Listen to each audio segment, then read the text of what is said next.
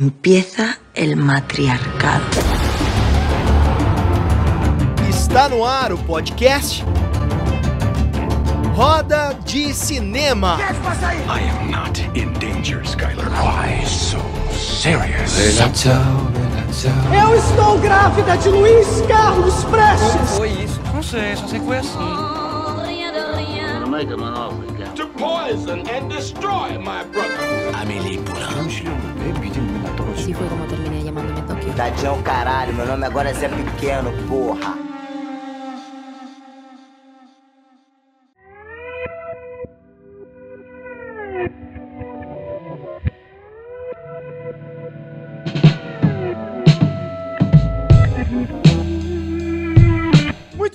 Sejam todos bem-vindos a este podcast incrível chamado Roda de Cinema. Eu sou Fabrício Rinaldi, hoje 7 de julho de 2020. Lembrem de seguir a gente em todas as redes sociais que estamos, que significa seguir a gente no Instagram, arroba Roda de Cinema, no YouTube, digita lá Roda de Cinema, Roda de Cinema, segue a gente, clica no sininho, dá curtida no nosso vídeo e também siga a gente no Spotify, na Anchor, na Breaker, Rádio Public e todas as plataformas de podcasts que estamos. Lembrando que este projeto não é só um, um projeto de audiovisual, não. Também é um projeto de cunho social, é isso mesmo. Você pode ajudar a, a partir do nosso catarse.me.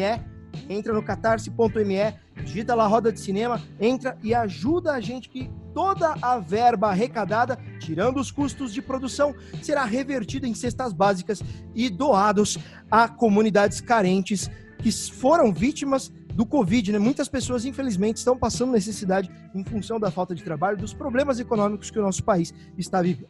Muito bem. Hoje na bancada comigo estão eles, como sempre aqui, nosso queridíssimo psicanalista Educazão. Boa noite, Edu. Fala, Fabrição. Fala, ouvinte, quem tá aqui no YouTube. Tamo junto. Muito bem. Também temos conosco ele que é o produtor, ele que consegue coisas para nós, o incrível Hugo Davanço. Boa noite, amigos. Prazer estar aqui mais uma vez. Queria dizer que, já que a gente tá falando de cinema, uma coisa que eu odeio que façam, ou que eu faça também, é dar spoilers. Mas hoje eu posso e posso dar um spoiler que a gente vai ter uma aula aqui nesse podcast. Muito bem, exatamente. Hoje a gente costuma fazer entrevistas, né? Mas hoje especificamente a gente decidiu ter uma aula, porque quem a gente chamou aqui, eu vou apelidar já de cara de El Professor. Muito bem. Eu não estou falando do ator da Caça de Papel, mas sim ele é um professor e ele vai dar uma aula hoje pra gente. E eu vou já começar o spoiler aqui com o currículo do cara que não tem como, tenho que ler este currículo, né? Esta pessoa atua há 30 anos no mercado de audiovisual. Ele é graduado em marketing pela ESPM, possui pós-graduação em produção audiovisual no Instituto EAV, European Audiovisual Entrepreneurs, na França, e é mestrando em comunicação na- pela ESPM. Na área de publicidade, ele produziu comerciais premiados nas- nos principais festivais internacionais, como, por exemplo, Cannes Lions, Londres e Nova York. No mercado de entretenimento, ele assina como produtor e coprodutor nos longas metragens exibidos e premiados em festivais como Cannes, Berlim, Veneza e Havana. Você queria que esse currículo fosse seu, né? Você vai chegar lá ainda. Por enquanto, a gente vai aprendendo com quem já tá. Em 2019, ele foi produtor do filme Laços, Turma da Mônica, e do incrível Adoniran, documentário Adoniran, Meu Nome é João Rubinato. Estou falando nada mais, nada menos do que ele. Cal Quinta! Boas noites, meu querido. Seja bem-vindo a este humilde podcast.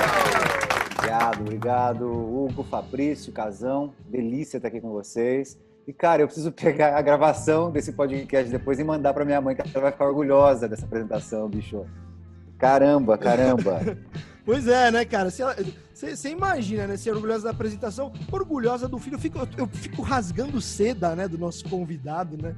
Mas que não tem como, gente. Eu admiro mesmo e quando eu admiro, eu falo.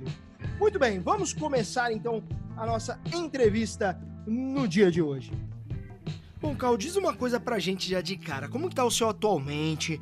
É, a gente tá de quarentena, como é que você é, é, é tá, tá conseguindo produzir? Se é que está conseguindo produzir? O que, que você está fazendo neste momento de quarentena, essa coisa maluca? Como, como que tá a tua relação com este momento do planeta? Aprendido nos últimos, nos últimos quatro meses a ser, uh, mas enfim, eu fiquei meio neurótico em casa, cara. E tinha esses amigos que estavam voltando do Festival de Cinema de Cartagena, dentre eles o Casão e tudo, que tinha me convidado para vir para casa dele. Falei, bom, cara, aqui em São Paulo eu vou pirar. Ah, durante os sete primeiros dias, ainda estava light em casa, porque a área comum do prédio estava aberta. Então eu descia, lia um livro na área social, perto da piscina, ficava na churrasqueira, essas coisas todas, ou seja, não ficava trancado em casa. Uhum. Quando fecharam a porra da área social do prédio, Aí o bicho pegou literalmente, cara. Aí eu pirei. Aí eu pirei. Foram dois dias que eu fiquei enlouquecido mesmo, sem sair de casa. Eu já tinha estocado comidinha em casa, essas coisas todas. Uhum. Lendo pra cacete, assistindo filme pra cacete. E aí eu falei, não, eu preciso ir embora daqui, cara. E aí tinha essa opção. Podia ir pro interior também. Meus pais são no interior e tal. Tenho casa uh, no meio da serra e tudo. Poderia ter ido para lá também. Mas aí, como o casão tava voltando e tal, falei, porra, vai ser legal. Eu já tinha vindo visitá-los ele, né, e a, e a Denise, a esposa dele e tal. Falei, não, vai ser legal lá, até porque a gente estava com alguns projetos já que estavam começando a andar. Falei, ah, bom, a gente já toca, então respondendo essa história sua, não, a gente já toca esses projetos que a gente tem na cabeça e tal, começa a botar essas coisinhas para andar e vamos embora.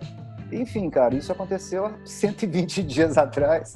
Que loucura, né, cara? É, voltei para São Paulo duas vezes só. Uh, enfim, e tenho planos de ficar aqui pelo menos mais alguns meses, enquanto ele me aguentar, uhum. aí, enquanto a situação do Covid também não, não, não, não, não se estabilizar, pelo menos, enquanto pelo menos não tiver um remédio que seja eficiente, né? Que seja eficaz. Agora nem se fala disso, né? É, a regra da liberação é ter uma vacina, né? Não é o governador é. falar ou não, né? Eu vou é, sair quando é. não estiver morrendo mais ninguém, eu, tipo, não, acabou. Não tá morrendo mais ninguém. Tá bom, agora eu vou sair. Antes disso, a é. gente não tem porquê. Tipo, ok. Cara, e, e, como, e como ficam, uh, Cal, as produções com então, relação então, cara, a isso? Porque, cara, parou o mercado, né? Como, como, é, como é que tá isso aí? Pelo que você tá sentindo dos teus amigos produtores?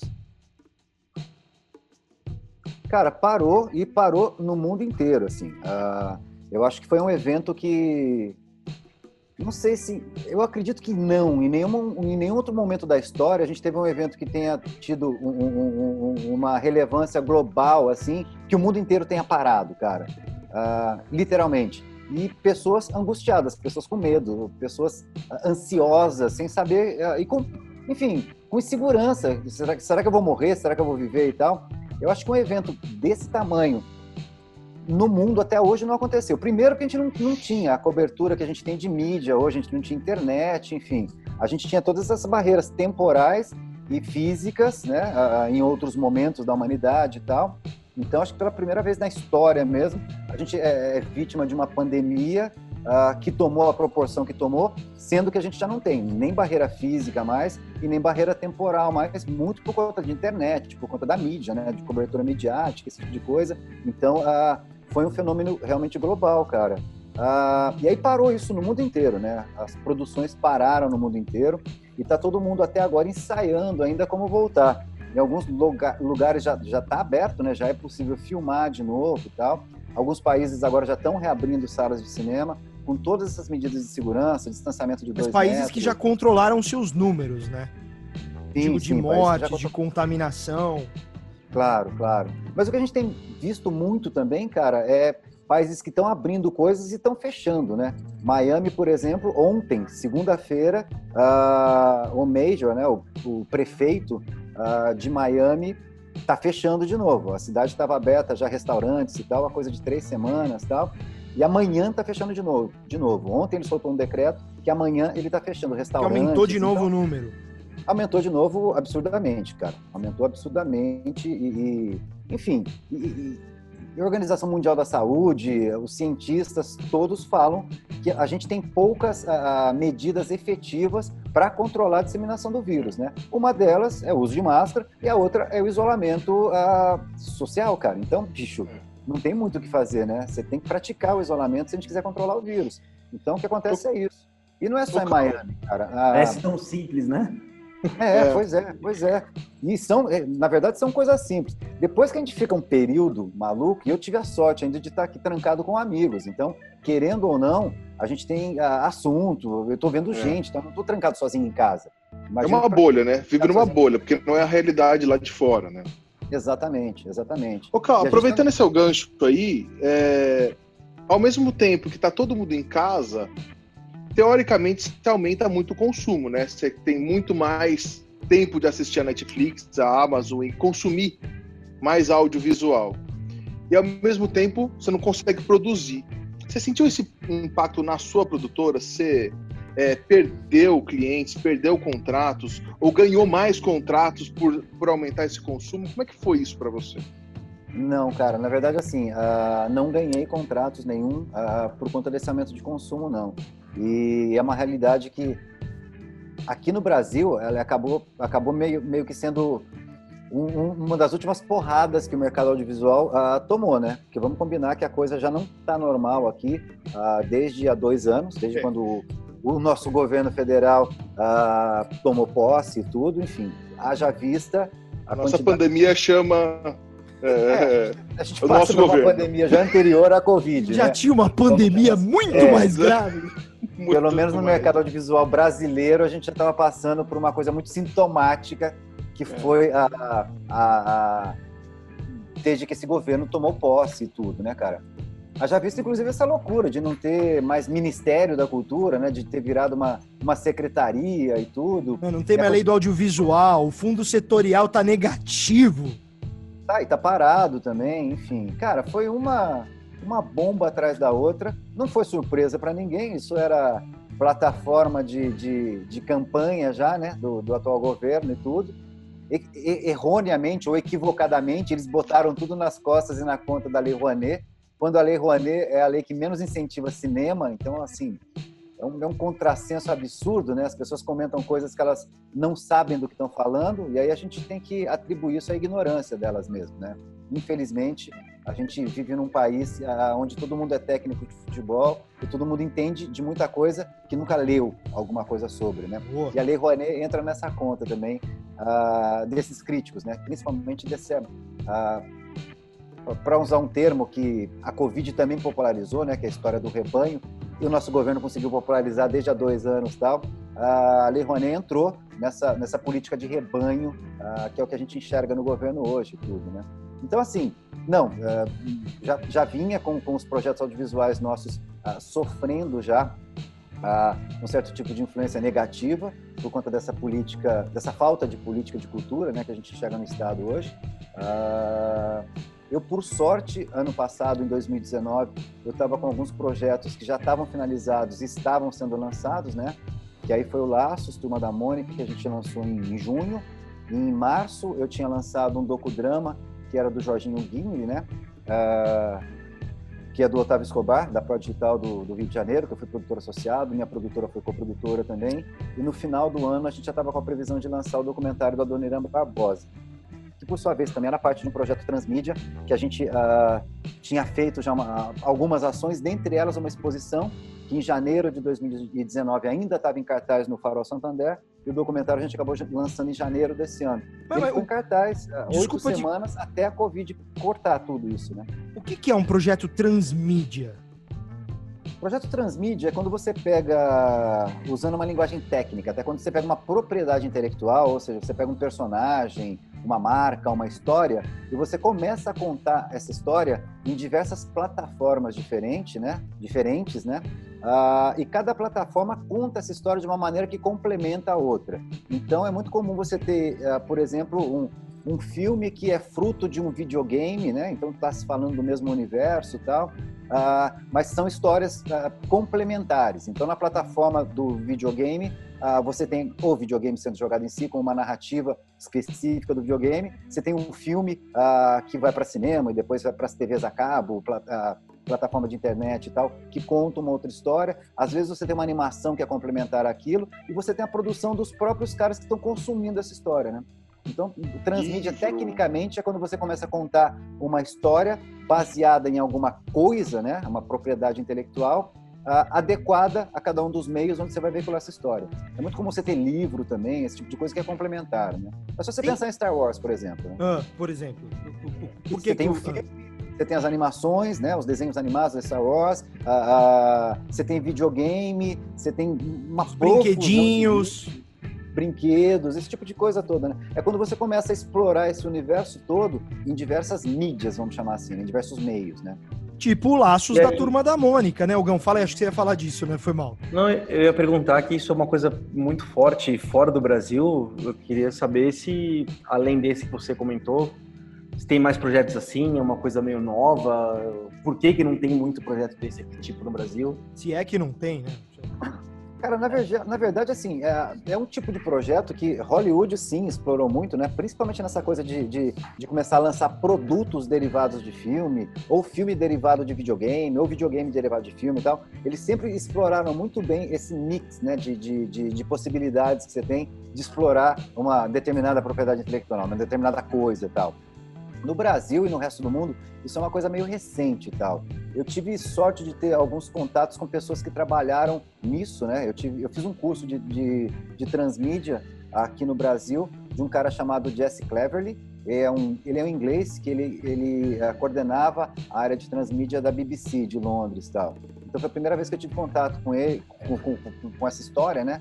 Em 2010, mais ou menos.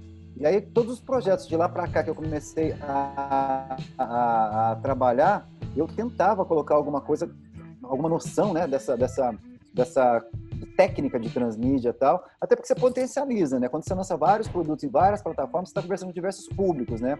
E aí um começa a puxar o outro. Então a possibilidade que você tem de ter um, um produto audiovisual ah, bem sucedido, quando você usa essas técnicas de transmídia, ela aumenta. Então eu comecei a tentar aplicar isso em alguns projetos, né? Alguns rolaram, alguns não rolaram e tal.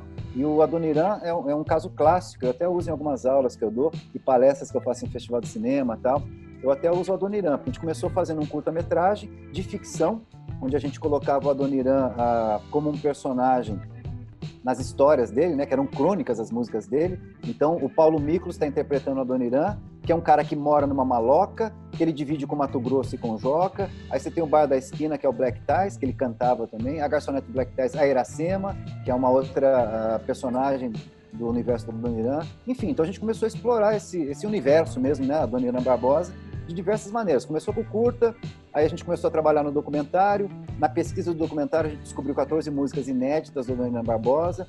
Uhum. E aí chamamos intérpretes contemporâneos para gravar essas músicas.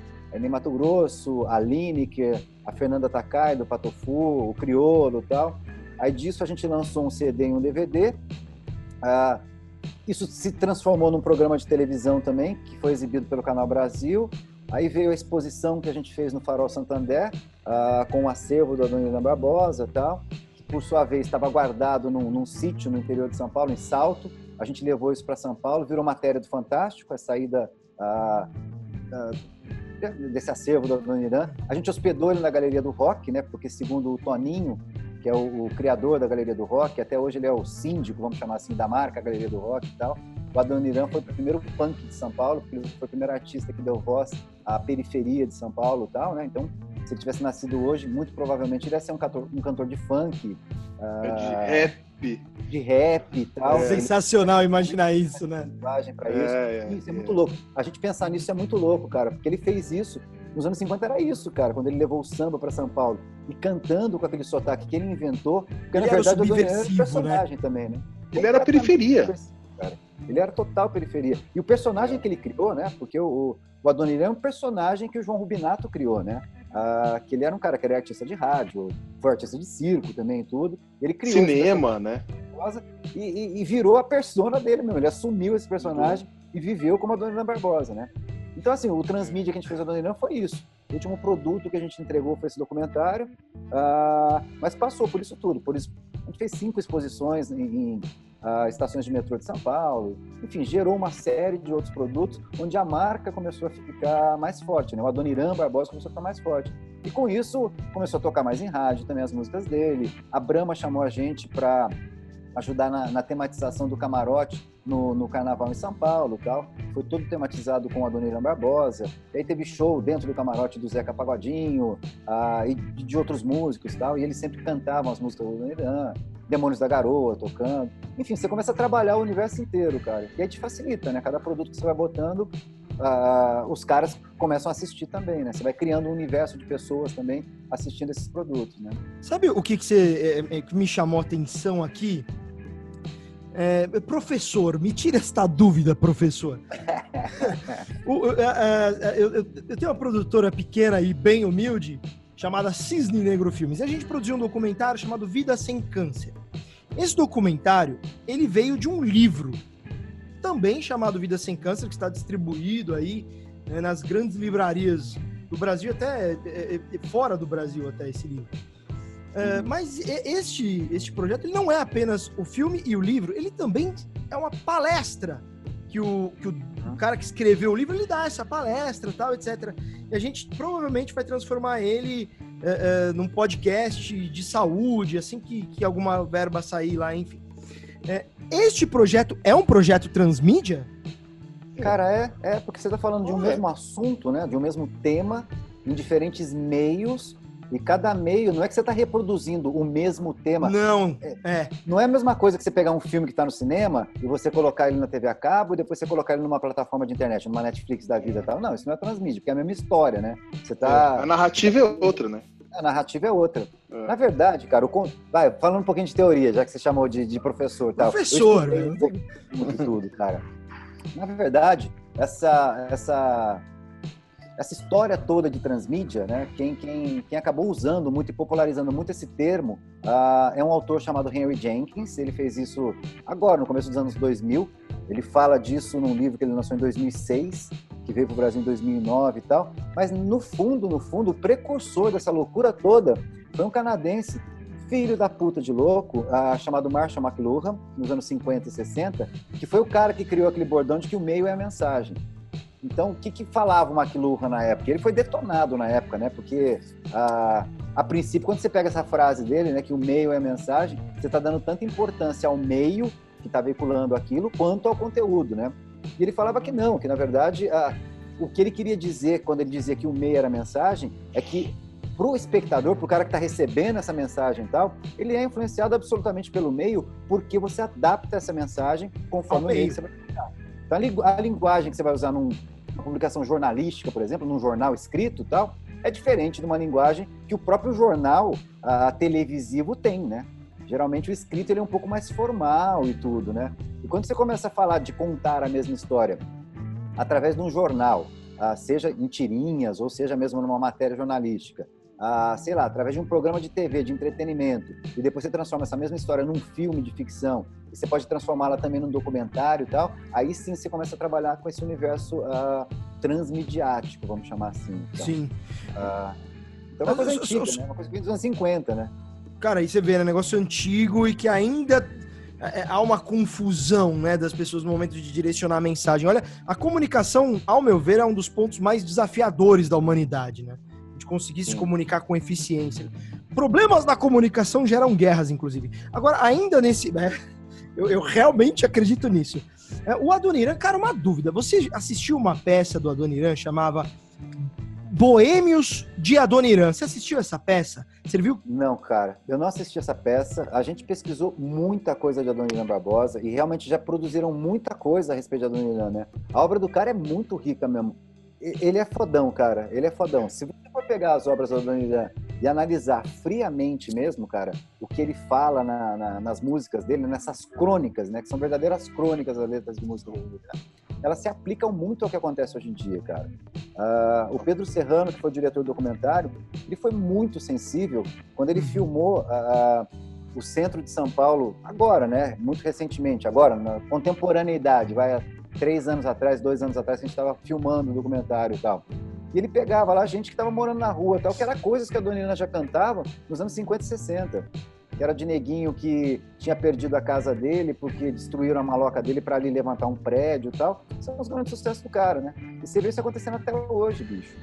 Principalmente no centro de São Paulo e tudo. Você vê essa, essa pujança toda né, que o progresso ah, traz ah, em, em, em, detrimento à, à, à, vida das pessoas. Né? Atropela, né? Exatamente. Então, quando, quando aparece até falando de novo da porra da pandemia, do Covid e tal, quando aparece uma coisa dessas, né, que te obriga a repensar um pouco o, o modo de vida, né, que aí muita gente começou a falar, não, mas na verdade essa pandemia está vindo como uma resposta do planeta a essa é. coisa toda desregrada que a gente tem e tal. Cara, é para fazer pensar mesmo, bicho. É para é. fazer pensar. Vou aproveitar teu gancho aí de, de aproveitar de pensar e, e, e o, que, o que o Adoreira falava. Qual o trabalho que você fez que mais te ensinou, que mais te tocou? Que você trouxe um aprendizado de vida? Que documentário, que filme, que trabalho você fez? Você falou assim, cara, isso mudou minha vida como pessoa. Puta, Casal, na verdade, assim, uh... não quero virar lugar comum dizendo isso, mas, cara, na, na verdade, o envolvimento que a gente tem quando a gente faz um, um, trabalho audiovisual é tão grande, cara. Você se entrega tanto mesmo. Desde, no, no, no, meu caso, que trabalho como produtor, o meu envolvimento vem desde a concepção do projeto, né? Então, cada projeto que eu faço, e, e são projetos longos, né? Um projeto audiovisual, ele dura no mínimo, se você tiver muita sorte e as coisas acontecerem muito rápidas, no mínimo você dois. vai ficar envolvido com a brincadeira. Dois anos, né? Eu nunca tive um, um, projeto que eu tenha ficado envolvido só dois anos, cara. Mas, a, a, então ele acaba te consumindo muito, né? E então cada um deles sempre traz alguma, alguma lição pra gente, não só profissional, como uma lição de vida mesmo, cara. Profissional, então, nem se fala, né? Cada projeto acontece em, cada projeto tem suas merdas particulares, né? Então, é, é. você vai aprendendo a, a se desviar uh, dos imprevistos, essas coisas todas. Mas pessoalmente também, cara, como como, como é um trabalho em equipe também, você sempre está envolvido com um montão de gente e aí você acaba aprendendo também com essas pessoas, cara. Então, assim, uh, de novo, não, não, querendo dar uma resposta fácil, mas acho que todos eles acabaram me influenciando uma coisa aqui, outra coisa ali, e de todos eles eu acabei trazendo um ou outro amigo ou uma outra passagem que acabaram influenciando muito minha vida, cara. Mesmo os trabalhos que não deram certo ficaram só no desenvolvimento. Porque às vezes a gente entra nessa história e, sei lá, é. você faz um roteiro, aí você não consegue comercializar esse roteiro depois para produzir e tal. Mesmo esses acabaram trazendo algumas amizades e algumas uh, experiências de experiências, vida, né? né? trazendo, né, cara? Muito e bem, Hugão, você fazer coisas fora, né, do Brasil, cara. E que aí sim é um tesão, coproduzir fora e filmar fora, tal. Aí você tá, aí, além e você tem muita experiência com isso, essa coisa de, de coproduzir fora, com gente fora na Argentina, no Chile, na Espanha, você tem esse, bastante essa experiência. Isso é uma coisa que acontece normalmente mesmo? Ou é uma característica é, da tua produtora? Cara, eu fui atrás, na verdade, bicho. Uh, foi proposital. E o nome da minha produtora, Latina Studio, foi proposital, porque eu queria fazer coproduções latino-americanas, tanto no mercado de publicidade como no mercado de longa-metragem. E eh, tive muita sorte, cara, na verdade. A gente começou fazendo publicidade, era uma rede de produtoras que eu coordenava aqui do Brasil, eram produtores independentes, né, em oito países da América Latina e tal, fazendo publicidade. Então a gente atendia clientes de publicidade na América Latina inteira, produzia nesses países todos tal. E aí, cara, produtor é uma praga. Todo, todo produtor, uh, ou diretor e tal, tem um projeto de longa-metragem que ele quer fazer, né? Tem um projeto artístico que é. quer fazer. E aí, numa das reuniões que eu estava no Chile, o Juan de Dios Larraín, que é o irmão do, do Pablo Larraín, que são sócios na Fábula, que, que, é a produtora que ganhou o Oscar de filme estrangeiro com uma mulher fantástica, né? Dois anos atrás e tal. Belo uh, filme. Belo, belíssimo filme, né? Eles me chegaram em 2007 com um roteiro chamado Tony Maneiro, que eles queriam coproduzir e tal. Eu entrei na coprodução com eles. Uh, ia ser o primeiro filme de uma trilogia. Quem ia dirigir era o Pablo Larraín, que hoje é um, é um senhor diretor, né, uh, reconhecido e tal. Ele que fez o Jack, da Jacqueline Kennedy. Uh, ele que fez o Neruda também. E foram dois filmes que foram pré-selecionados para o Oscar no mesmo ano. Então ele estava concorrendo, né, pré-concorrendo ao Oscar, com o Neruda, como filme estrangeiro pelo, pelo Chile, Uh, e com o Jack, que estava com algumas indicações e acabou uh, concorrendo mesmo, né? O Jack concorreu com a melhor atriz no Oscar e tal. Então, assim, eu pro, produzi o Tony Maneiro com ele uh, e o filme foi muito bem, cara. A gente foi convidado para ir para 120 festivais no mundo Nossa. inteiro. Foi o filme pré-indicado para concorrer ao Oscar de filme estrangeiro pelo Chile. A gente ficou entre os oito finalistas, né? Só não ficamos entre os cinco, então eu não tive experiência até hoje pisar no tapete vermelho do Oscar e tal. Mas foi assim, foi o primeiro filme, então foi muita sorte. A gente não acreditava naquilo que estava acontecendo. Aí um foi puxando o outro, um foi puxando o outro. Aí já coproduziu o segundo filme dele também, o Pós-Mortem. Ia coproduzir mais um esse ano, que inclusive eles estão rodando no Chile agora no segundo semestre. Eu resolvi sair por bem, porque, enfim, deu essa questão toda da pandemia. Já estava com uma dificuldade gigantesca de conseguir financiamento aqui no Brasil, pelos mesmos motivos que a gente já falou, né? Do nosso uh, querido uh, incentivo que o, que o, que o governo federal dá à produção artística aqui no país hoje e tal. Então acabei saindo desse projeto e tudo, mas a gente chegou a ganhar prêmios com esse projeto que, que vai ser rodado agora. A gente ganhou um prêmio de, de, produção na Espanha, por exemplo, e tal. E que é uma coisa uhum. meio comum. Quando eu entro nesses projetos estrangeiros, a gente vai procurando esses fundos estrangeiros também e tal. Então é um caminho um pouco diferente de quando você está uh, ah, rodando um filme uh, absolutamente brasileiro, né, cara? O Cal, mas, por exemplo, hoje, é, é, vamos novamente no, no aspecto do professor. Eu tenho uma produtora pequena. Se eu quiser começar a construir coproduções internacionais, é, qual, qual, é o caminho? Por onde eu começo? Pensa que a gente tem diversos pequenos produtores que vão ouvir isso, alunos, ex-alunos. Uhum é, pessoas que querem tocar ou, ou, ou, pensar no projeto deles como uma coprodução internacional. Da onde começa? Quem, quem que eu ligo? Qual, como, qual, qual, qual que é o início desse caminho aí? Cara, a primeira coisa que você precisa é conhecer gente do mercado internacional, obviamente, né? Para você poder ir, ir atrás desses projetos que eles já tenham ou oferecer projetos que você tenha e que sejam possíveis de fazer uma coprodução internacional, né? Aí, a, a, o mais adequado é que você faça isso com países onde o Brasil tenha algum tipo de acordo de coprodução internacional. Tipo o Canadá, aí, que tem um, tem um acordo legal, parece, né, com o Canadá. Tem, tem um acordo. Tem um acordo do mercado de animação, tem um acordo do mercado de televisão. Uh, o Brasil tem acordos uh, bilaterais né, com alguns países. Tem com França, tem com Alemanha, Europa, tem com a Itália. Né? E tem acordo em grupos também, né? Então o Brasil faz parte do acordo ibero-americano, que são todos os países ibero-americanos, mais a Itália, né? Ah, e, enfim, bilateral tem com vários países tal. E aí, quando você tem um acordo bilateral, o que, acontece é que uh, fica mais fácil para você ter o reconhecimento do filme como um filme brasileiro, ou seja, você poderia, se a gente tivesse ainda, né, utilizar as leis de incentivo culturais do Brasil uh, e desse outro país também, numa proporção uh, menor. Então, geralmente, esses acordos de coprodução bilaterais, eles dizem que a parte minoritária tem que ter no mínimo 20% e a majoritária, obviamente, no máximo 80%.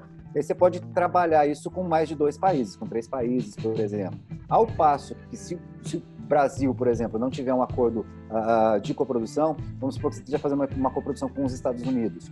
Para o teu filme ser reconhecido como filme brasileiro depois, uh, você tem que utilizar dois terços da equipe técnica brasileira e você tem que ter uh, 60% de propriedade do filme.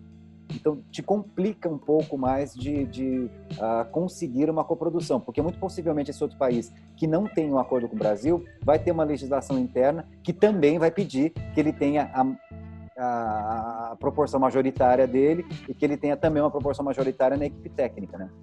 Então, uhum. fica mais complicado. E aí, bicho, para conhecer as pessoas de fora, para você fazer um, um, uma coprodução internacional é ir para festivais, para encontros de produtores e tal, ou se ligar a alguma. Por exemplo, da Brave, né? Que a Brave, ela, ela, é, ela cria Sim. pontes ali, não é? Ou eu estou equivocado?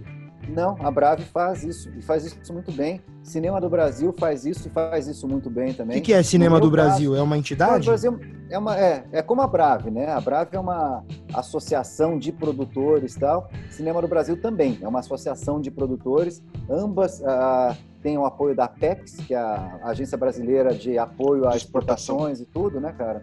Ou seja, tem uma ligação com o Ministério das Relações Exteriores e tal, e normalmente eles ah, têm estandes e representações em vários festivais e encontros de produtores internacionais.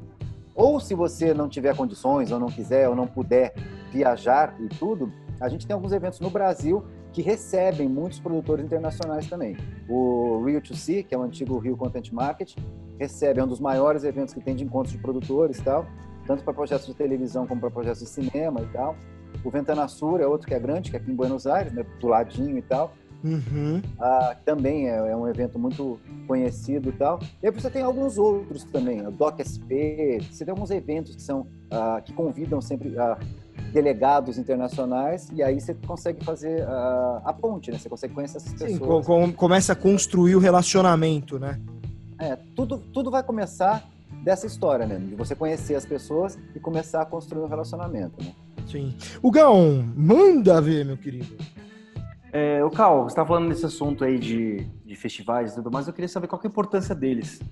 Tanto para você como produtor, ou como para sua produtora, para você fazer nome lá fora, para ficar conhecido. Até voltando um pouco nessa questão que você estava falando, qual que é a importância deles? Só, só, só emendando e pegando ah, ah, o gancho no que o Hugo tá perguntando, é, e isso é um negócio que eu tenho muita dúvida, porque, por exemplo, o filme que a gente produziu aqui, eu não coloquei em festivais. É, a- até por inabilidade, né? Assim, de. Não sei, porque é documentário, eu não fiz lobby nenhum, não sei se precisa fazer lobby. Então, o que, que eu tô perdendo ao não ter colocado em festivais? É o de como e o porquê, né? Eu acho que é Isso. bem importante isso. Uhum. Cara, assim, a- a- fazer um filme, né? O ato de fazer um filme, ele só se completa quando você tem o, a- a- o teu filme exibido para o público, né, cara? O cinema é, um, é, um, é, um- é uma arte que ela necessariamente, ela nasceu assim, né? Em 1895 e tal.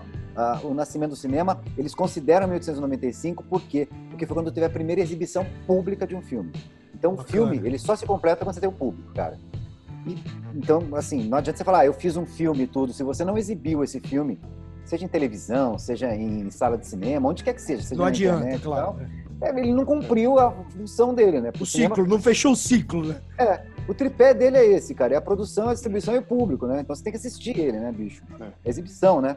Ah, e o- os festivais, na verdade, eles são, ah, primeiro, uma ferramenta que a gente tem para você trabalhar a divulgação do teu filme, né? Então, quando você consegue emplacar um filme seu ah, num line-up de um festival, significa que vai ter gente ali assistindo o teu filme do mercado de distribuição, agente de venda, distribuidores, canais de televisão. Então isso pode te facilitar a colocação do teu filme no mercado, né? Lembrando sempre que esse trabalho que a gente costuma fazer de, de, de, de festivais, ele é um trabalho prévio à exibição. Geralmente, quando a gente vai para festival, é porque ah, você está procurando um, um, um agente de venda, um distribuidor, ou você já tem esse agente de venda e distribuidor e ele mesmo coloca o teu filme no festival, porque ele vai estar buscando ali ah, vender o teu filme para outros países ou para salas de cinema, esse tipo de coisa. Então, assim, o festival, na verdade, é uma ferramenta para a divulgação do teu filme mesmo, né? E aí, enquanto profissional, ele acaba sendo uma ferramenta para você aumentar o teu network. Então, eu, quando eu vou para um festival ah, com o meu filme, óbvio, eu estou fazendo um trabalho lá de divulgação do meu filme, fazendo meu network para isso. Quando eu vou para o festival e eu estou sem nenhum filme, eu estou indo lá ah, com a, a função e com a tarefa de ver o que o que o mercado está produzindo, né? De assistir filmes de amigos, de pessoas que eu não conheço e tudo, ver o que é que está rolando e tal de fazer contatos também para buscar algum tipo de coprodução, seja brasileira, seja internacional e tudo, né? Por exemplo, o, o meu filme, ele, ele, o filme meu filme, o filme da produtora, é, Uhum, ele vai ser exibido, a gente já, já, já- a gente já tem as janelas de exibição, né? uhum, É, uma, uma em agosto, outra em setembro, começa no streaming e tal, enfim. Ainda assim, é importante ir pro festival. Ou não, agora, porque já tá, eh, não que já tá 100%, 100% distribuído, ainda quero uhum. ir para outros lugares, né? Como é um documentário, quero ver Sim. se coloco na CNN, a gente tá brigando Sim. pela Netflix, né? uhum. É, que é, é- é a menina dos olhos de todo mundo que produz alguma coisa hoje, se- Uhum. é, é, tem interesse em estar na Netflix. O fato de já ter a distribuição negociada e a exibição também é, faz com que o festival não seja tão fundamental ou ainda assim é muito importante. Cara, assim, depende muito da característica do teu filme. Ah, você pega o Turma da Mônica, por exemplo, cara. O Turma da Mônica é um filme ah, extremamente brasileiro, né? É um filme ah, que reflete muito da nossa cultura local e tudo. Ele é um filme que é baseado numa obra que é muito famosa, né? Todo mundo conhece o universo Maurício de Souza e tudo. Então a gente, o Turma da Mônica em si, a gente não trabalhou um circuito de festivais dele, né, com ele, prévio à exibição, né? A gente partiu direto para para exibição em salas de cinema e tudo, e ele acabou sendo convidado para ser exibido em alguns festivais. Então ele foi exibido em Gramado, onde inclusive ah, eles fizeram uma homenagem do Festival de Gramado ao Maurício de Souza, né? Ele recebeu Que bacana, ah, hein? um título lá pela, pela obra dele, pela contribuição que ele deu ao cinema, e a gente exibiu o filme lá. Ele foi exibido no Festival de Petrópolis, onde ele participou de uma ação social, ah, que eles distribuíram, sei lá, acho que duas centenas ou três centenas de óculos para criança, crianças de escolas carentes da região de Petrópolis e tal.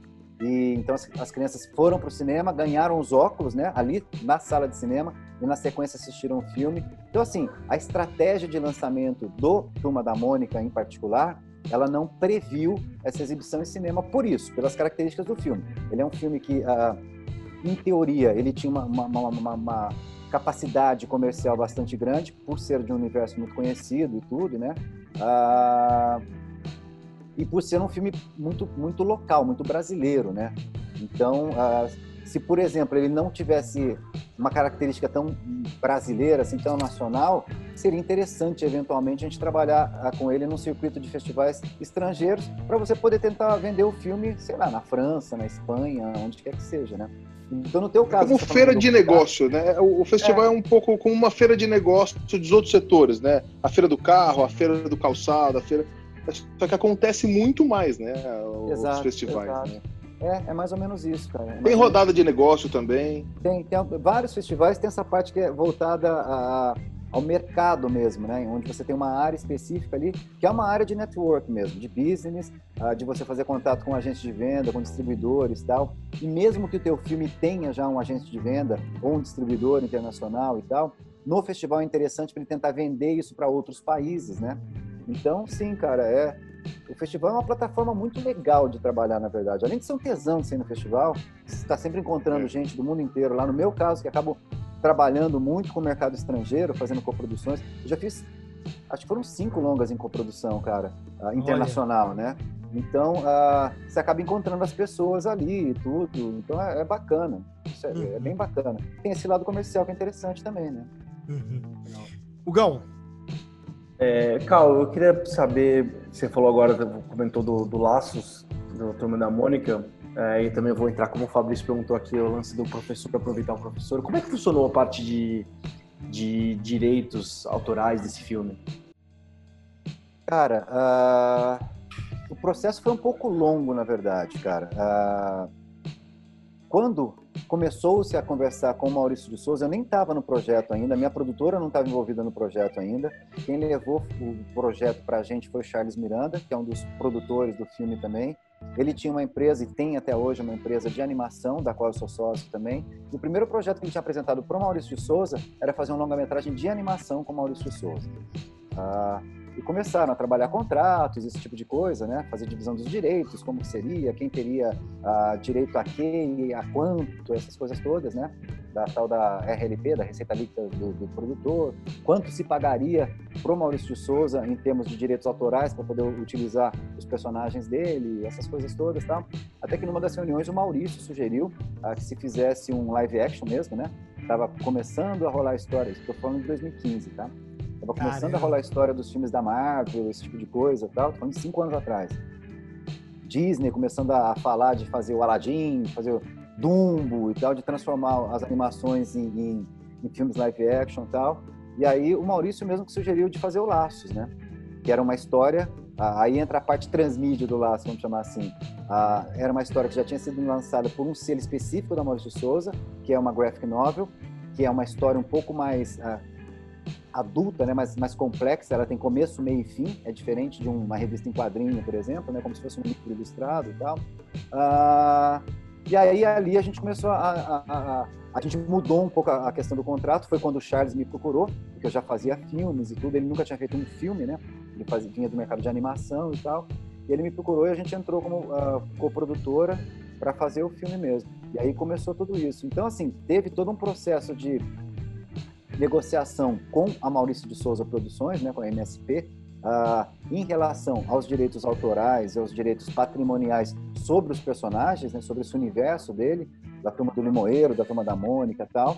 E a parte criativa também, como a gente estava usando uma, uma, uma história que já, já existia e era uma história que não era da Maurício de Souza, né? Porque o Laços ele foi criado ah, pelos irmãos Cafage, né? Pelo Vitor e pela Luciana Cafage e tudo. Então teve esse processo de negociação com eles também para poder usar ah, os, os, direitos, né? De, de usar a, a graphic novel deles tal. enfim, aí a coisa foi toda seguindo nesse sentido. Imagina-se, óbvio, né, que a, a, gente fez isso com a Maurício de Souza também. Eu falei, ok, vocês têm uma série de produtos que vocês já, já licenciam os personagens da Turma da Mônica, os desenhos e tudo, né, desse universo, sei lá, para maçã, para esse tipo de coisa todas. Obviamente que agora a gente vai tentar negociar também a, as, as, propriedades intelectuais do filme Laços mesmo, e aí sim a produtora, enquanto detentora dos direitos, também passa a ter direitos uh, patrimoniais sobre esses produtos licenciados também. Né? Então é um processo de negociação um pouquinho complexo e tal, mas que existe no mercado, super existe no mercado isso. Você agora, bom, você falou que, que, que já, já está encaminhada a produção de um segundo filme da Turma da Mônica. Ou algo assim, né? É, é, é. Qual que é a tua participação nessa segunda edição? É a minha uhum. primeira pergunta. E para a pessoa que é ator, que está ouvindo aqui esse negócio, este podcast, o que que ele, eh, como que ele pode participar desse, desse casting, como que ele se apresenta e aonde? Cara, só se tiver um terceiro filme, porque o segundo a gente já filmou e já tá montando, né? Já, ah, já está já, montando? Já, já, já tá montando. Você, então, então, reformulando a pergunta, em que que você participou dessa montagem? E se ainda está, né? Porque ainda não finalizou a montagem. Não, ainda não finalizou a montagem. Eu sou produtor associado desse filme só. Ah, pelo fato de a gente ter criado toda, todo esse universo da, da do, do Laços mesmo tudo, né? Os personagens são os mesmos, né? Os atores são os mesmos, as locações são as mesmas que a gente filmou do Laços, então esse universo todo uh, já é fruto do Laços, né? Esse segundo filme agora se chama Lições. A graphic novel, na verdade, ela é uma trilogia, né? É o Laços, o Lições e o Lembranças. A gente filmou o Laços, o primeiro que foi lançado. No começo desse ano a gente filmou Lições, que já está filmado e está em montagem agora. O diretor é o mesmo, é o Daniel Rezende. Uh, eu, eu sou um dos produtores associados, cara, então participei de todo o processo de seleção de casting, seleção das locações do Laços, que foram herdados agora por lições e tudo. Então, eu assino como produtor associado. Não uhum. participei da, da, da filmagem do, do, Lições, nem nada, não me envolvi muito, né? A, a confecção do roteiro foi feita também pelo Thiago Dottori, que já tinha feito o roteiro do Laço. Então, assim, a equipe técnica, na medida do possível, foi mantida a mesma, né? Uhum. criativa foi mantida a mesma. Daniel Rezende é o diretor, os personagens são os mesmos. Entendi. Casão! Pergunta. Temos ainda uma última pergunta? Tenho ainda, posso ainda uma última pergunta? Por favor, a gente tem ainda 15 minutinhos aqui para. É. Cal, qual é o sonho que ainda o Cal ainda não realizou no audiovisual? Putz, grila, do. Cara, a tem um monte de coisa que eu queria fazer mesmo, bicho. Eu acho que eu acho que a, a brincadeira legal do audiovisual é isso, cara, que a, o teu projeto mais legal sempre vai ser o próximo, né, que você vai fazer. Porque como cada um é um desafio e tudo, depois que você passa pelo desafio, que você consegue concretizar aquilo, que as pessoas assistem e tal, uh, você já está se metendo em outro, né? Então sempre vai ter alguma coisa na frente. Mas qual você, aquele que assim você fala assim, puxa, caramba, é sonho assim? Cara, o que eu tenho, o que eu tenho tentado muito uh, é o seguinte, Casão. É pegar esse universo transmídia mesmo, cara, e começar a aplicar ele na prática mesmo com as coisas. Então, assim, o que eu tenho muito tesão de fazer ainda é de verdade criar algum tipo de universo uh, novo, né? Uh, sim, uhum. que ninguém tenha feito ainda, né? Sem plagiar ninguém e conseguir adaptar essa obra para uma cacetada de meios, cara. Transformar isso num, num longa, numa série que vá para. num longa que vá para cinema mesmo, né? Numa uhum. série que vá para plataforma de, de, de, internet ou para canal a cabo. Uh, e que isso vire livro, esse tipo de coisa, é trabalhar no universo meio, meio completo mesmo, cara. Acho que Legal. todo mundo que hoje em dia trabalha com audiovisual quer ter acesso a uma plataforma de internet, né? Uhum. Netflix, Amazon, uh, Globoplay, quem quer que seja, tal. Você quer, uh, porque essas plataformas hoje elas estão cumprindo um papel muito louco, que é transformar produções locais em grandes sucessos de, de, de público globais, né? Você tem o um exemplo aí de La Casa de Papel, que foi uma série Sim. que não deu muito certo quando foi feita pela primeira vez na Catalunha, Sim. hoje é o maior sucesso de língua não inglesa da Netflix. O próprio 3%, né, cara, que fez um baita sucesso fora do, do Brasil, fora. principalmente e tal. Então, assim, trabalhar com esse universo é uma coisa que me deixa muito com tesão, cara. Isso. Legal. Se desse para escolher um, um, tom assim, seria humor, drama, ação. Você tem um, uma menina dos olhos assim ou não? Gênero cara, preferido? Eu né, eu queria trabalhar com. A... Não, eu, eu enxergo, assim, ao invés de enxergar algum gênero, alguma coisa assim, uh, eu enxergo muito o tipo de universo que eu gostaria de trabalhar, cara. E tá. um universo que está me dando muito tesão mesmo de trabalhar ultimamente é um universo um pouco mais, mais pessoas mais jovens, cara, de millennials, de adolescentes, assim. Porque isso automaticamente Legal. você consegue transformar numa série, você consegue criar canais de rede social, YouTube, esse tipo de coisas todas, com outro tipo de conteúdo que seja complementar. Você consegue jogar isso para game, você consegue uhum. transformar isso em livro, enfim. Você consegue não, trabalhar esse universo de uma maneira um pouco. Não gênero, mas target. É target, cara. Eu acho que o target e o universo mesmo, o assunto, universo. Vai, o tema. O tá. tema. Eu acho que tá. trabalhar com esse público é muito tesão, porque eles Legal. consomem um tipo de, de, de, de, linguagem de uma maneira que a gente não consumia antes, cara. Para eles é e tudo. Consomem hoje... mesmo, né? Consomem, consomem é muito, multitela, né? Cara. É, é tudo multitela, bicho. O cara tá assistindo é. um filme, tá com o celular dele, conversando com um amigo sobre aquele filme, tá fazendo um comentário no Twitter, tá postando que ele tá assistindo aquilo uh, no Instagram e tal. Então, assim, é tudo meio que misturado. Isso eu acho fascinante, cara. Isso, é isso muito louco, na verdade. É assustador. Sim. Ô, Cal, é... falando aqui do nosso último tema, de la noche, mercado. E vamos falar do presente barra futuro um pouco. Tendo em vista a conjuntura que a gente tem hoje no Brasil, né, que a gente está com um fundo setorial não, não sendo pago. É, segundo o último balanço que saiu do governo, o fundo setorial está negativo. A gente tinha 1 bilhão e 200, 300, foi para 740 milhões, está negativo, sem pagar. Uhum. Lei do audiovisual, foi vetada a renovação dela no final do ano passado, se não me engano, dia 30 de dezembro de uhum. 2019. É, Covid. O audiovisual parado. Cara, é, é, é eu, eu não sei, mas eu, eu confesso para você que eu estou um pouco assustado com o presente e o futuro do que pode acontecer no audiovisual brasileiro. É, assim, de forma séria, porque eu, eu não consigo enxergar produções, digamos que não tivesse o Covid, é, as produtoras já estavam com grandes problemas, e agora com o Covid. É, é, como como que, que, que, o mercado artístico de audiovisual vai sobreviver neste presente barra é, futuro próximo e até janeiro de 2021, já levando em consideração a questão do Covid e do governo atual que a gente tem. É, eu estou um pouco assustado. A, a, a, produção, segundo a segunda temporada do Vida Sem Câncer, que a gente fez o filme, fez a, a, a, temporada, a primeira temporada, uma sériezinha de quatro episódios. A gente já estava planejando a segunda temporada com dez episódios, já estava em captação plena, parou tudo e, e, foi tudo por água abaixo. É, e eu confesso para você que eu, eu, não sei qual caminho a gente vai tomar. Eu, eu, parou, parou. Uhum. Uh, uh, e não apenas por causa do Covid, em função governo, essa equação, governo e Covid. Uhum. Eu vejo que isso deve estar tá ressoando pelo mercado todo brasileiro, né? O, o que, que vai acontecer? na sua visão, com o mercado nacional nesse momento, até em janeiro, meados do ano que vem, de repente, o reflexo que acontece no ano que vem inteiro? Cara, uh, eu não posso estar otimista também, porque, enfim, eu vivo esse mercado, atuo nesse mercado, dou aula nesse mercado e o caceta. Então, assim, obviamente que uh, eu não posso estar otimista vendo o que a gente está vendo, esse descaso, esse desmonte, esse descalabro que é esse governo absurdo. Esse desgoverno. Uh, fazendo, é, esse desgoverno absurdo, esse, esse, essa loucura que eles estão fazendo em relação à cultura, cara.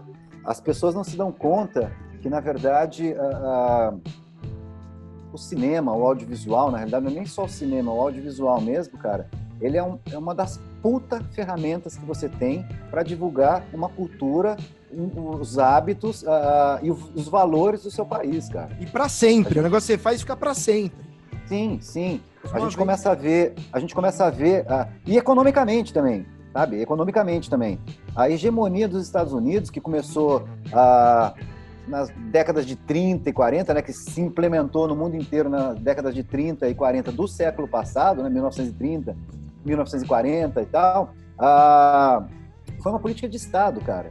Na verdade, os Estados Unidos começaram a incentivar muita produção de audiovisual americano, primeiro porque eles queriam controlar um pouco a opinião pública interna, então eles queriam mostrar aqueles valores americanos, e era a época do surgimento, surgimento da televisão e tudo, então eles distribuíam os filmes, os programas tal, vendendo valores americanos para americanos mesmo, e aí, quando o mercado uh, interno deles estava saturado, eles tinham que vender os produtos deles, porque era a época de, de boom da indústria americana também, período de pós-guerra e tal. Eles tinham que vender isso para o resto do mundo. A Guerra Fria, doutrina Truman. Né? Não, foi antes, né? Foi antes disso. Foi, antes foi, ainda. Entre, é, foi, foi no, na verdade, essa hegemonia toda começou, essa, esse movimento americano todo começou no final da Segunda Guerra. Hum. E até a Segunda Guerra Mundial, o cinema era todo francês. Nos, nos, nos 30 primeira, primeiro, primeiros anos né, de, de cinema, ou seja, os anos 10, 20 e 30 do, do, do século passado tal, eram dominados pelos franceses, cara.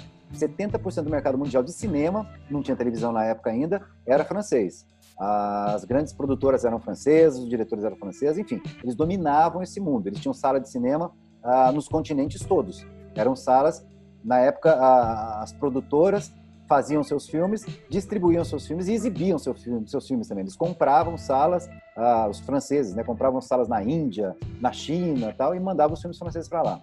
Quando os Estados Unidos começou a tomar conta disso, foi política de Estado, cara. Primeiro, para conseguir uh, controlar politicamente o mercado interno deles e depois para conseguir exportar os produtos americanos. Para colonizar, de certa forma, também, ou não? Total. Faz parte é de uma termo, política cara. de colonização. É, uma colonização midiática. Esse é o termo corretíssimo para isso e tal, cara. Isso. E é um movimento que a Europa tentou uh, e tenta até hoje, né, uh, conter um pouco. Então é muito comum na França, você vê uma defesa de mercado muito grande da parte do, do, da indústria francesa de audiovisual para evitar, que aí não é, não é nem só americano, para evitar que outros países entrem lá muito hegemonicamente. Na Alemanha você vê isso, na Inglaterra você vê isso, ou seja, nos países desenvolvidos do mundo você vê isso mesmo, né? E tem um limite, né, para entrar, né? Tem, todos os países têm. Tem um limite para entrar, para entrar. Porque, cara, na verdade, assim, a gente sim vende valores do país através de, de, de audiovisual. Hoje em dia as pessoas consomem audiovisual uh, globalmente, cara, principalmente agora através das plataformas e tudo.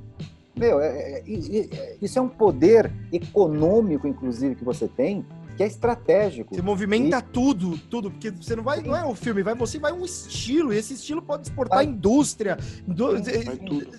É o teu jeito de ser, é a tua língua, é a tua cultura, é isso tudo que você está exportando. É isso tudo que você está exportando, cara. Tem uh, uh, um movimento muito recente que é o movimento do audiovisual, e aí é o audiovisual no todo mesmo, cara, que é, que é da indústria sul-coreana, que é uma loucura o que essa indústria Maravilhoso, né? De anos, cara. É K-pop que eles dominam hoje, vendem K-pop no mundo inteiro. Super. Briga de igual para igual com qualquer outro estilo de música hoje no mundo. E é um país minúsculo, com uma população pequena tal. Cinema sul-coreano hoje, eles dominam completamente a produção audiovisual ah, no leste asiático eles já dominam ah, toda essa parte dos países que estão ali em volta e vão para o Japão e, e, e, tem acordo ah, com a China, que é um país super fechado em, em, audiovisual, em filmes estrangeiros audiovisuais e tal. A Coreia começou a quebrar, conseguiu quebrar isso. Ganharam o Oscar agora de filme estrangeiro, né? Então eles estão tendo uma, uma, uma, relevância, uma protuberância ah, no mercado ultimamente, que é parte de uma política de Estado mesmo. Só para te dar um exemplo, em 2010 eles vieram, veio uma delegação de, de sul-coreanos para São Paulo e queriam se encontrar com produtores brasileiros. O Brasil sequer tem acordo de coprodução com a Coreia. E assim, e o Brasil quando vai para um festival, Cannes, Berlim e tal, sempre vai uma delegação armada pelo Cinema do Brasil, pela Brave e tal, mas sempre vai uma delegação oficial de, de, de, de produtores brasileiros para lá.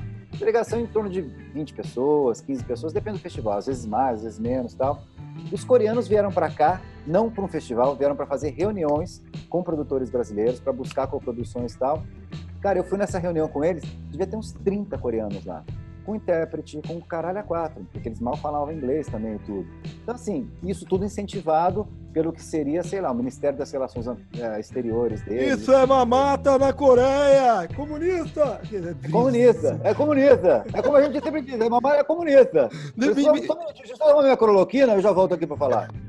Ô, ô Carl, só, só, uma, uma coisa que é importante, é, e, e você como conhecedor, deixar claro aqui, os Estados Unidos, quando você diz política de Estado, é o governo pagando audiovisual, correto? Mano, é o governo pagando o audiovisual, porque o mercado de audiovisual americano hoje é o segundo maior a, a, a mercado que traz divisas para o país. Eles só perdem hoje para o mercado aeroespacial. O, o, o mercado. Calma, audiovisual americano é o segundo, é a segunda maior economia interna dos Estados Unidos. É a, é a segunda maior atividade que leva divisas para os Estados Unidos. Só perde para o mercado aeroespacial. Mas até hoje o, o governo hoje, paga produções, paga. Sim, claro, claro. Você tem uma série de incentivos, cara. Tem uma série de incentivos lá. Protecionismo. Você tem uma Incentivo série de fiscal para filmar Incentivo em tal fiscal. cidade. Sim, você tem protecionismo lá, você tem um número X de, de, de, produções americanas, você tem cota de tela, você tem essas coisas todas, que aqui a gente fica discutindo. Uh, é coisa de topiniquim mesmo, cara. É coisa de é, é, Principalmente, é. desculpa, principalmente com, com, com, as pessoas que a gente tem hoje uh, tomando conta do país e que ficam lambendo bota de americano, cara. Então, é, é meio ridículo. Se, se, reproduzisse, pelo menos, as políticas culturais que eles têm lá, que acabam virando econômicas, meu, eu não estou falando assim, eu não tô falando de pouca coisa. A indústria farmacêutica americana é fodida também. A indústria, a indústria audiovisual é maior. Qualquer outra indústria que você pegue é. americana, com exceção da aeroespacial, é mais pobre do que a indústria do audiovisual americana. Traz menos divisa para o país do que a indústria audiovisual americana. No Brasil, Cara, é, quando eu, eu, fiz, quando eu fiz o meu curso de produção executiva, faz um tempo, então talvez esse dado esteja um pouco desatualizado, mas é, é, você pode me corrigir se eu tiver aqui com algum dado equivocado. Em 2007, 2006, antes de começar o fundo setorial, antes de começar a funcionar o fundo setorial, que se não me engano começou em 2006, 2007, a gente produzia em torno de 15 filmes por ano. Depois dessa política, isso foi crescendo, crescendo, crescendo. No ano passado, se não me engano, a gente produziu algo em torno de 160 filmes. E a gente se tornou, a, a, a indústria de audiovisual se, é, é, ultrapassou a indústria têxtil uhum. no Brasil. Procede essa informação, né? É, ultrapassou uma cacetada de indústrias no Brasil e tudo, cara. Ano passado a gente chegou a bater, falam alguma coisa em torno de 180 filmes. É que tem filmes é. que não são registrados na Ancine, e agora a Ancine também não tem mais o banco de dados que, que tinha até então. A Ancine tinha um. Cara, é um processo de desmonte. É.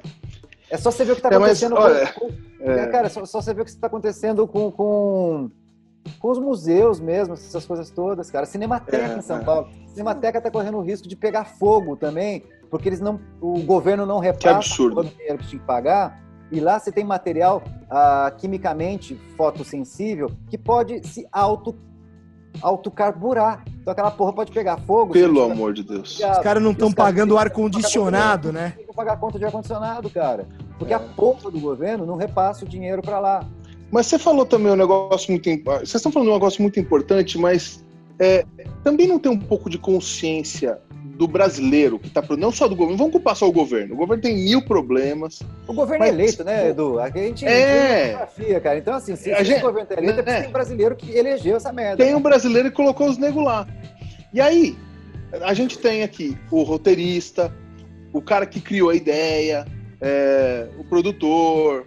Esses caras são patriotas como o americano.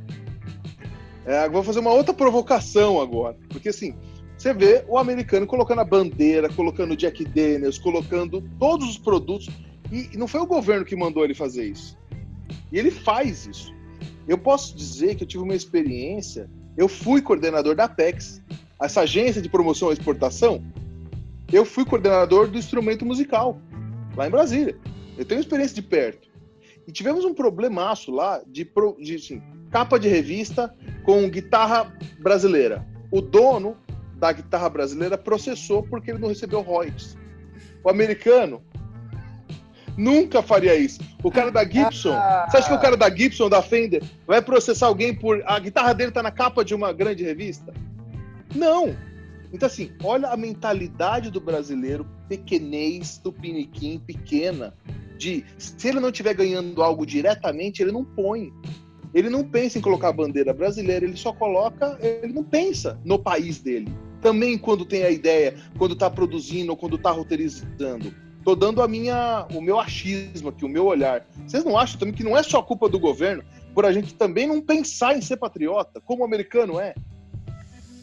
Vai lá, Cal, depois eu posso, depois eu posso dar minha, minha opinião, mas vai lá. Eu sou o provocador desse negócio aqui, eu boto as lenhas aqui, é isso. É... O Cal é o professor. El professor empieza o matriarcado. Vai lá. O, o professor que, que responde. Ah, vou dar minha opinião pessoal nessa história aqui, cara. Quando a gente está falando de bandeira, quando a gente está falando de hino, de nacionalismo, então a gente está falando de valores, né, bicho? Então, assim, a, a bandeira é um símbolo que você tem ali do país. Então, a, e me dá muito medo, inclusive, que esse símbolo hoje em dia está sendo tomado pelo sequestrado se chama, né, por uma ideologia maluca. É, completamente louca, completamente é. tosca, né? Vamos combinar que é completamente tosca. Essas pessoas são doentes, né, cara? De fazer esses exércitos e tal. Uma vez eu fui passear na Avenida Paulista, que é fechada uh, nos domingos e tudo, e tinha um exército lá de gados, né? Uh, com a bandeira do Brasil e tudo com uniforme e tal, marchando, velho. Marchando. Foi uma das coisas mais ridículas, mais absurdas que eu já vi na minha vida. É. Aquele povo louco, né? Ah, ah, marchando ali com os cabelinhos iguais e tudo, com bandeira do Brasil e tudo. Eu, porra. Era parte do exército dos 300, que na verdade Cara, são 30 da é... Sarah Winter lá. é, meu, é uma coisa meio. É uma coisa meio pitoresca o que está acontecendo no, no, país nos é, últimos é. anos, né? Ah, com a chegada dessas pessoas e tudo. Então, cara, acho que sim, acho que ah, eu, eu, me considero super nacionalista, cara.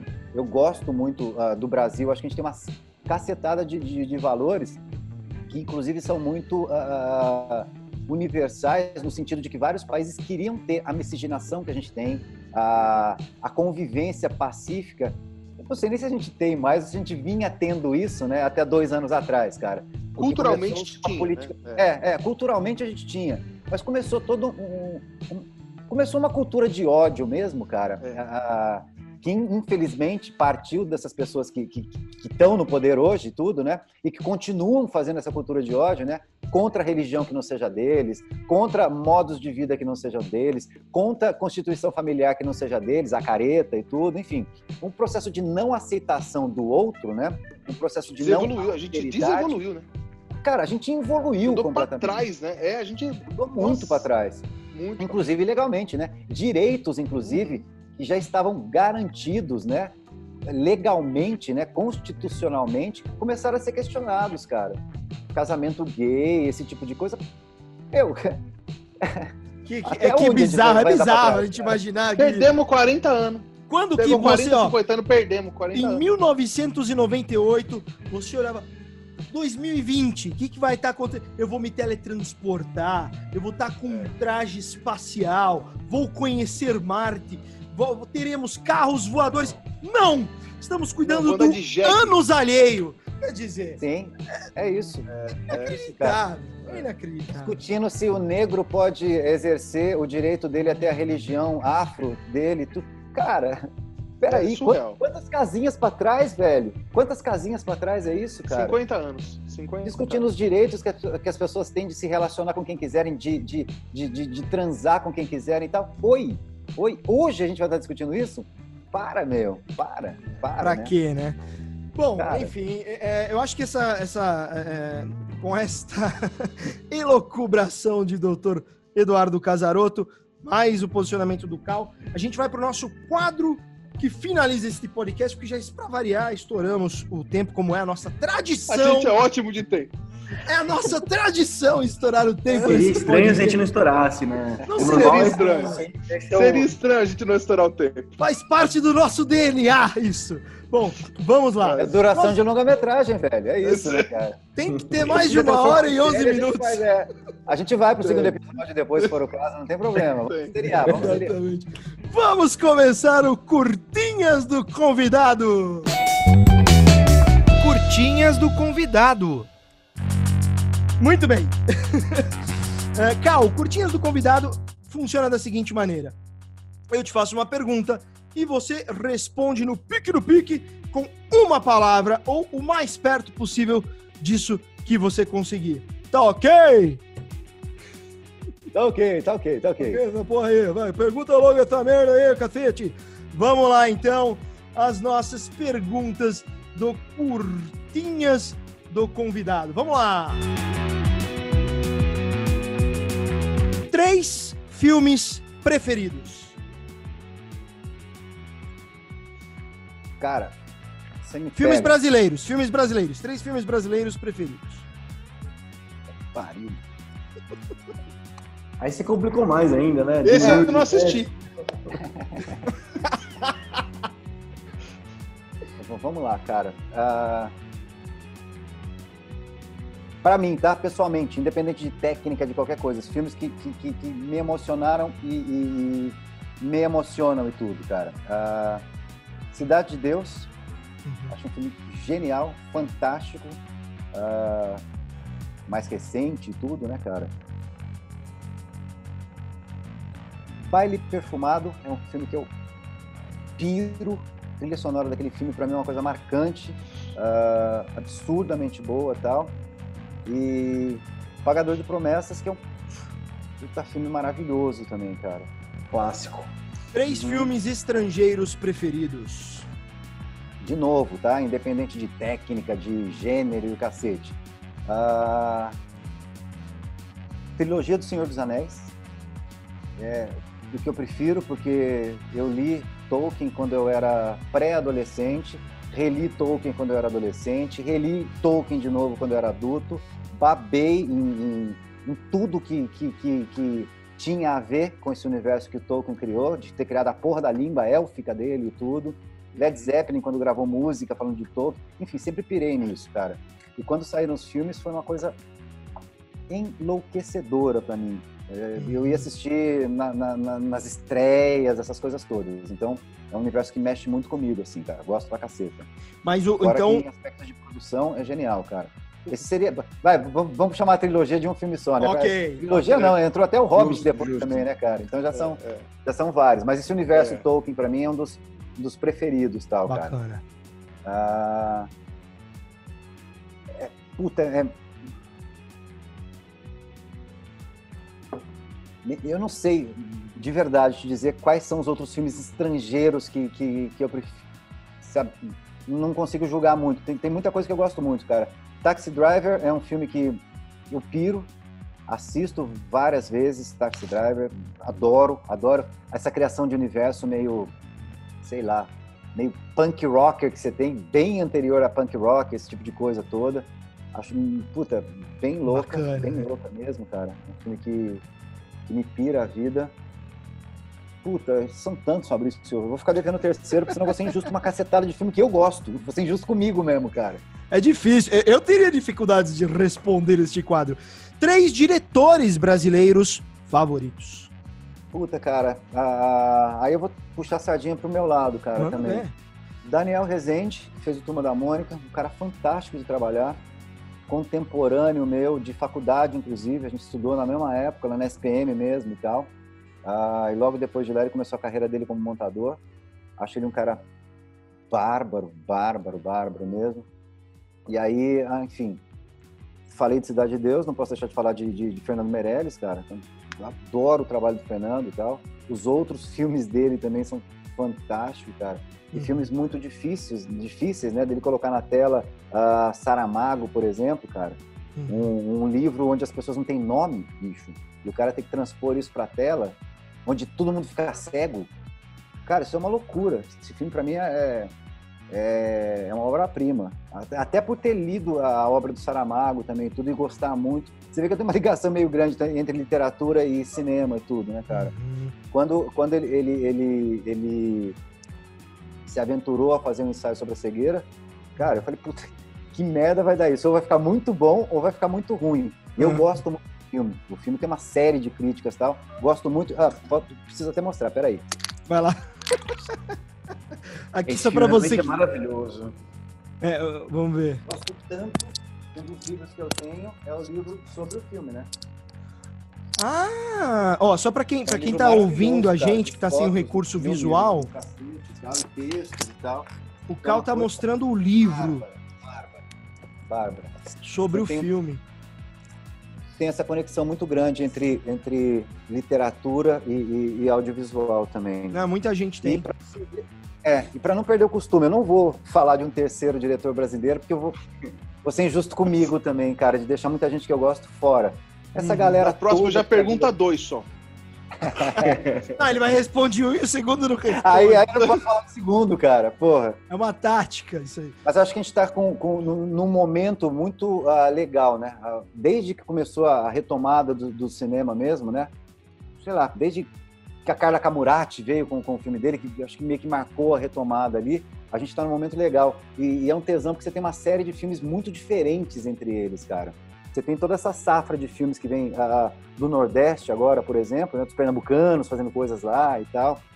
Ah, que é muito interessante, é muito legal, cara, de Uhum. ver a diferença que a gente tem de cinema- cinematografia. Os caras que estão fazendo os projetos deles, que tem uma cara muito única ah, em Minas Gerais, por exemplo.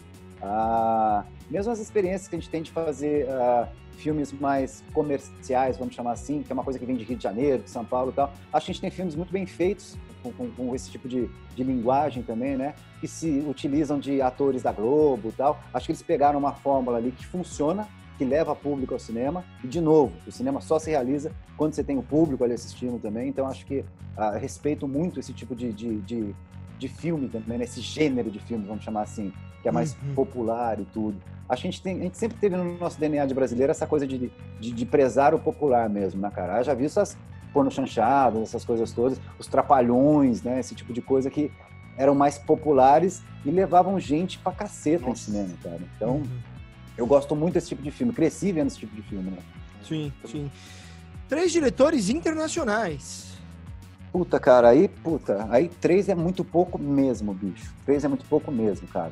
Eu tenho assistido muito, ah, tenho acompanhado, né, muito, vai, tenho acompanhado, na medida do possível, essa onda toda de, de ah, diretores latino-americanos que estão despontando agora, e aí tem os mexicanos tal, e aí, de novo, vou puxar a sardinha pro meu lado, para mim, um dos grandes caras hoje, e até pelo, pelo, pela maneira de trabalhar, e aí tô julgando tanto o lado profissional do cara como o lado pessoal mesmo. O Pablo Larraín, para mim, é um, é um fodaço, um fodaço mesmo, cara. E por isso que tá com os projetos dele em Hollywood agora tal. A trilogia dos mexicanos, né? A Inharito, os caras que estão fazendo uma cacetada de, de filmes históricos mesmo, né? Ah, Coisa vindo- boa, né? é, é demais, cara. Porque eles estão vindo de uma cultura, é muito louco quando você está falando de colonialismo cultural e tal. Isso no México se aplica pra caralho, meu. Eles são meio que quintal até dos Estados Unidos, né? É, é, as influências ali são muito grandes e tal. E os caras conseguiram, ainda assim, ah, ah, ah, trabalham em Hollywood e tal, mas o, o cinema que eles fazem, né? Os audiovisuais que eles fazem, tem uma característica tão local mexicana, os caras conseguem ser criativos nesse ponto, ah, que é fantástico mesmo. Que é fantástico mesmo, bicho. Uhum, uhum. Então, acho que essa, essa leva de latinos que tem surgido também nos últimos anos é, é fundamental. É fundamental, cara. Muito bem, ainda não acabou. É, quais os três melhores países é, a- a- com, com produções? Quais as produções dos três melhores países? Quais países? Oh, meu Deus do céu! Essa Corta, É- corta. é a hora, é a hora, é a hora. Quais Corta três países têm as melhores produções, na sua opinião? Oh, meu Deus Ah, do vamos céu! lá, cara. Inegavelmente, Estados Unidos, bicho. Lá tá um negócio. são hoje, fera, cara. né? Então, sabem fazer. A narrativa dos caras é fodida, é profissional. Eles têm, bom, eles estão fazendo isso profissionalmente já há um, há um século praticamente, né, cara? Ah, do jeito certo, né? Como indústria mesmo e tudo, com o incentivo que tem que ter e tal. Então, obviamente, você acaba formando pessoas e que vão se exercitando, né? Ah, uhum. não, não, posso dizer isso ah, estatisticamente, mas imagina-se que para cada um filme que eles façam que vira realmente um blockbuster internacional, quantos eles não fizeram, inclusive do mesmo diretor, do mesmo produtor e tudo, que deram errado, né? Então a, a gente tem muito é, essa experiência mesmo.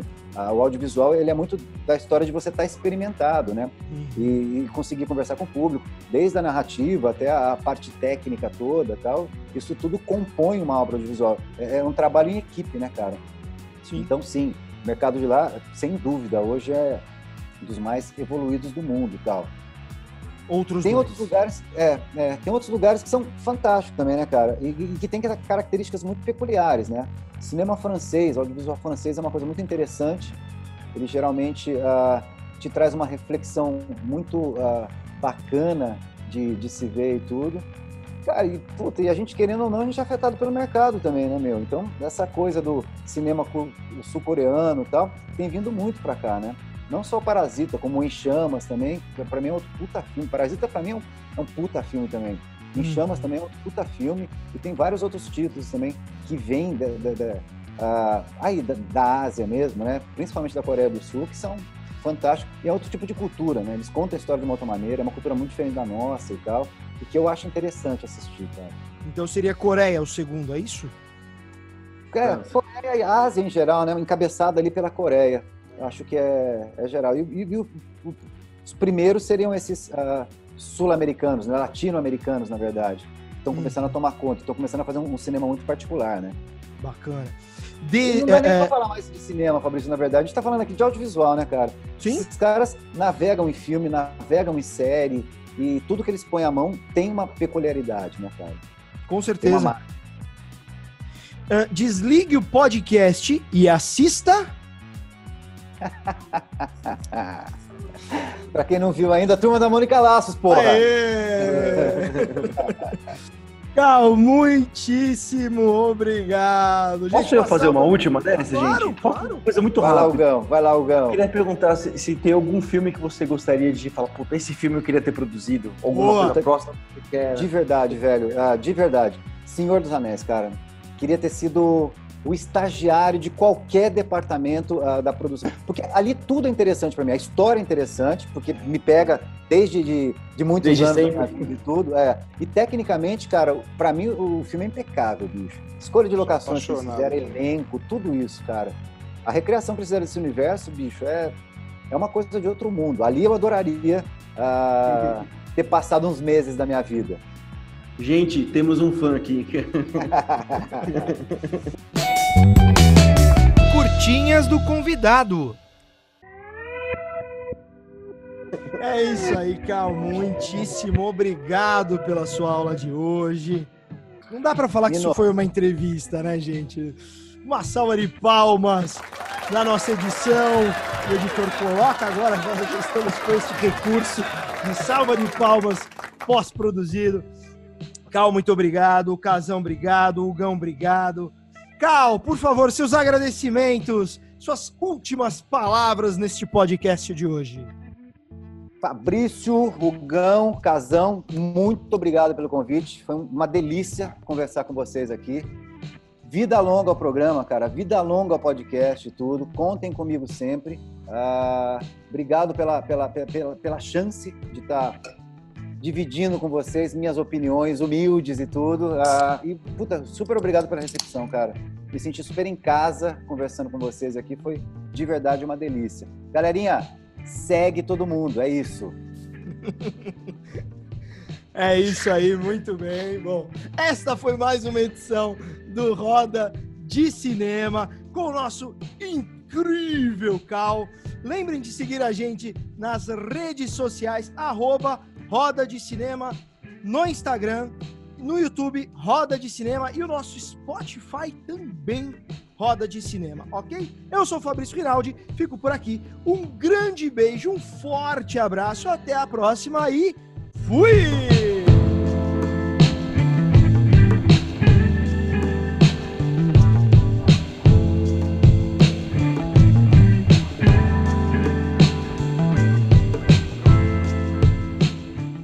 Sparta! E este foi o podcast Roda de Cinema. I am not in danger, Scott. Why so serious? I see dead people. I'm the king of the world! Eu estou grávida de Luiz Carlos Prestes. I am the danger. Como foi isso? Não sei, só sei que foi assim. Tadinho é o caralho, meu nome agora é Zé Pequeno, porra.